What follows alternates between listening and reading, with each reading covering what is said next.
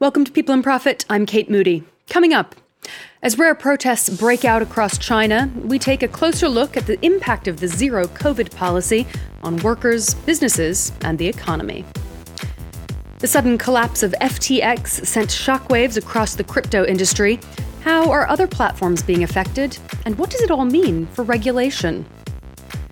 Plus, as winter approaches, how are European cities adapting their festive end-of-year decorations to the energy crisis?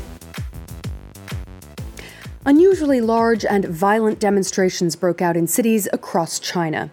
Protesters have touched on a number of grievances, including frustration at ongoing stringent COVID controls. China's zero-COVID policy mandates mass testing, quarantines, and strict lockdowns, even in areas where only a few cases are reported. Although largely seen as successful during the height of the pandemic, critics say the restrictions are now failing to contain the country's worst outbreak on record. And three years after the virus was first detected, the strategy is starting to wear on local residents and workers, as well as foreign investors and the economy as a whole. We have been recommending for some time now a recalibration of China's zero-COVID policy, exactly because of the impact it has both on people and on the economy. It is tough on people. It is also negatively impacting the Chinese economy through spillovers to the world economy.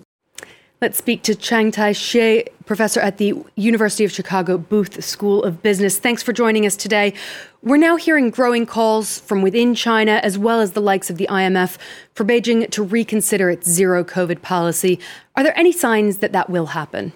We are seeing growing signs that there is going to be a shift from the zero-COVID policy, although they may not explicitly say that they're going to shift from the zero-COVID policy. And I would say that there are two two big Uh, two big uh, uh, events in the last uh, twenty-four hours. One is that um, they announced that they're going to impose mandatory vaccinations on the elderly, which they haven't done for for two and a half years.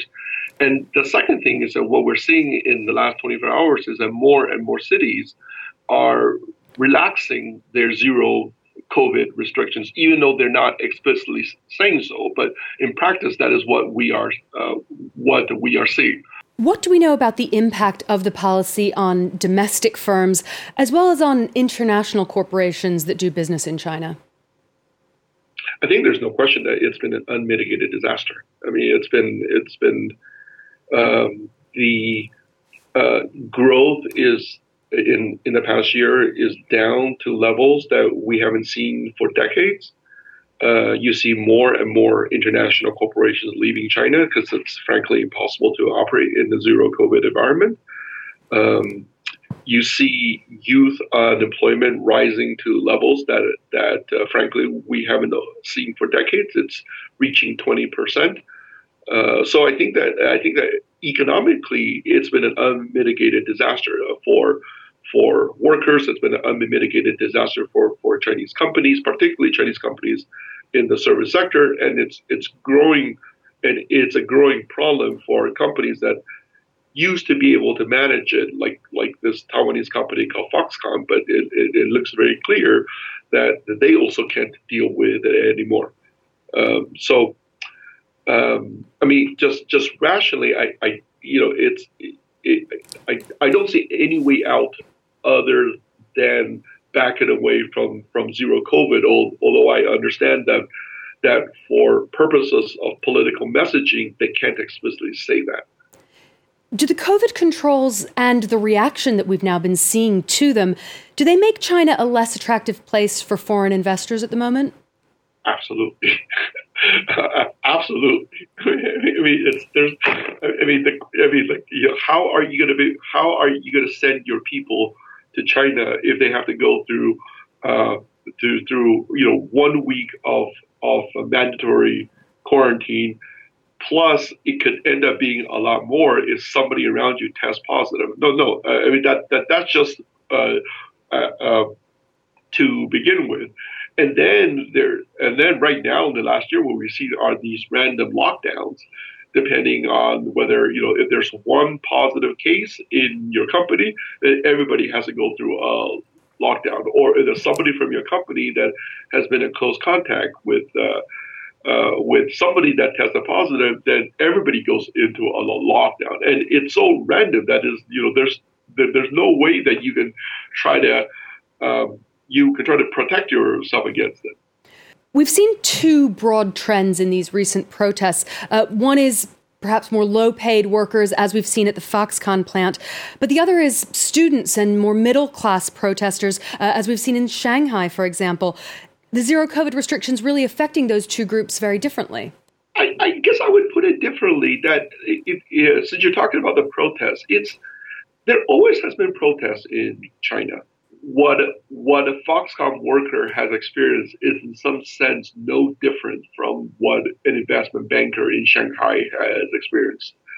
Um, in, in in terms of the severity, in terms of the arbitrariness of, of the lockdowns, uh, and and and you know, so that is what is really unusual about what we're seeing now, that it's it's really the first nationwide protest that we, we, we have seen in China for a very long time. Some analysts have described these protests as representing arguably the most serious challenge yet to Xi Jinping's leadership. Do you agree? And how do you think this might affect China's place as the world's second largest economy? I have a slightly different view, that I think that if there hadn't been these protests, they the zero-COVID policy would have continued, would, would continue, and that would have posed a greater peril to the Chinese regime.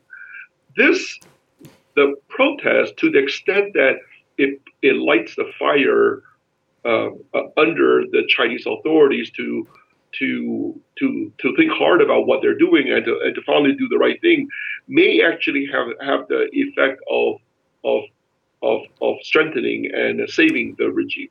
Now, there's there uh, there's obviously another scenario. The, the the other scenario is that is that the protests go on, and they don't undertake any course correction.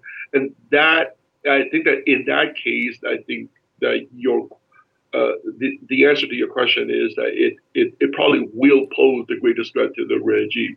But to the extent that it it, it forces them to undertake corrective action, uh, I think that it may actually have the effect of saving the regime. All right, Chang Tai Hsieh, that's all we've got time for. Thanks for joining us on France twenty-four today. Okay, thank you. Next, in November, the world's third largest cryptocurrency exchange collapsed.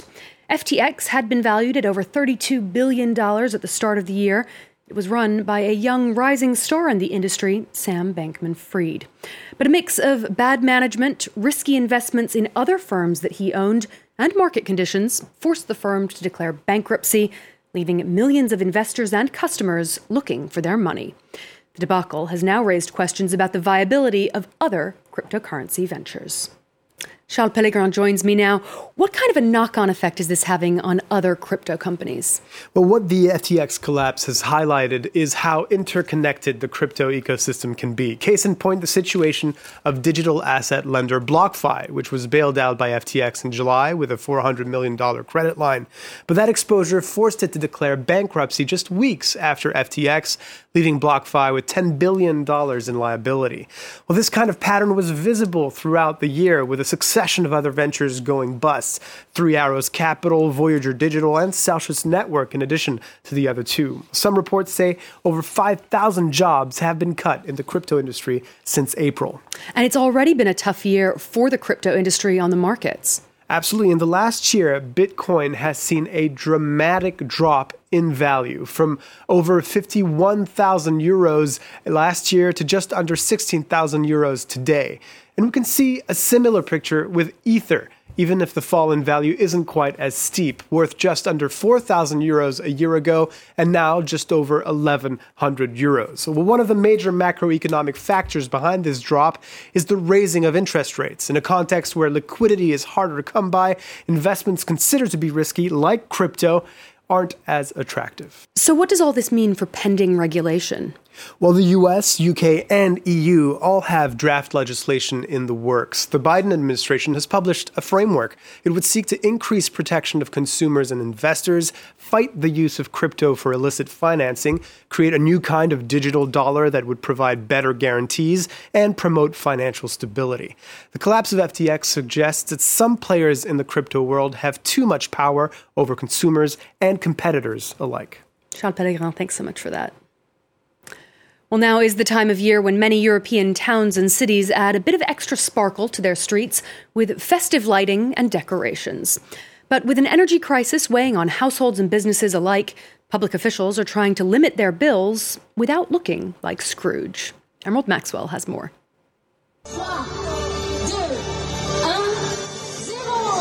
So far, so familiar. But this year, the City of Lights will glow a little dimmer. It's beautiful. It's just, oh, it's Christmas. I mean, how many people are here? It's just brought us all together. Mindful of the energy crisis, Paris is switching to L E D Christmas lights, turning them off earlier at night and running them over fewer weeks. Organisers say this year's display will consume half the energy of last year's. Even with everything that's happening in Europe, with the climate, what's happening everywhere, we have to keep a moment of shared collective joy, of wonder. Christmas wonder helps retailers' bottom line during what is traditionally the most lucrative time of year for them. So European cities and businesses are still sprucing things up for the festive season, but in a more sustainable way. Baden's Advent Market, for instance, features electricity-free attractions for kids. Our motto is to save twenty percent of our energy. That is especially important to us. While at the same time, we want to spread one hundred percent of the atmosphere. Other places are turning the heating down or off, like this Christmas market in Lille. It's not going to be very easy being here all day without heating. But if it gets cold, at least I have what I need to warm up. Budapest, meanwhile, wasn't ready to pull the plug on all its Christmas lights, despite the surging energy costs. So the festive decor in this square is powered up by passers-by taking turns to pedal. That's all for now. Don't forget you can find this and our previous shows on our website or as a podcast wherever you usually listen. You can also get in touch with your comments and questions on social media. Until next time, thanks for watching.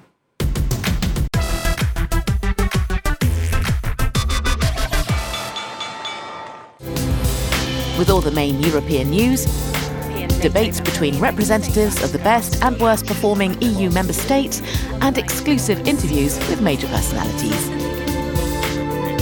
Talking Europe, presented by Catherine Nicholson on France twenty-four and france twenty-four dot com.